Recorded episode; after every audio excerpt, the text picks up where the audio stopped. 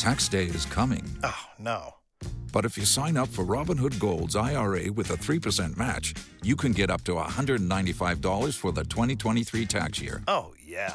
Sign up at Robinhood.com slash boost by tax day to get the biggest contribution match on the market. Subscription fees apply. Investing involves risk. 3% match requires gold for one year from first match. Must keep IRA for five years. Robinhood Financial LLC member SIPC.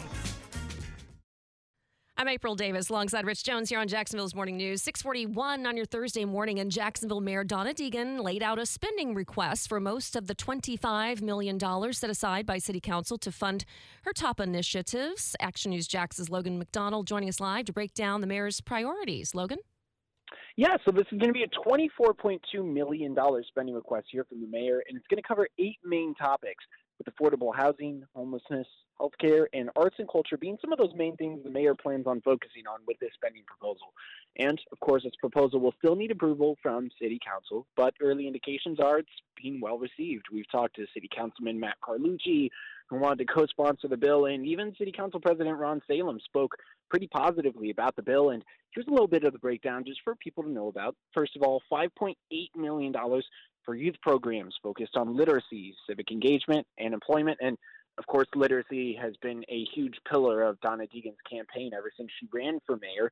$4.7 million for housing and home ownership assistance, and 3.6 million to both pull people out of homelessness and prevent people from slipping into homelessness. So, of course, housing and homelessness, again, being some huge takeaways from this bill, as well as literacy and things to improve quality of life here in Duval. And so this still requires a final vote? Yes, that's right. It still requires a vote, but we did talk to City Council President Ron Salem, and he says he expects the final vote on the mayor's spending request to be as early as mid-December. So this could be something that's quick moving, goes through the motions relatively quick, and then uh, funding would start to go out after the new year. So uh, this is something that you know the gears could get turning on uh, sooner rather than later, but mid-December is what we're hearing from uh, City Council President Ron Salem on a final vote. All right. Thank you, Logan. That's Logan MacDonald reporting live with Action News Jax.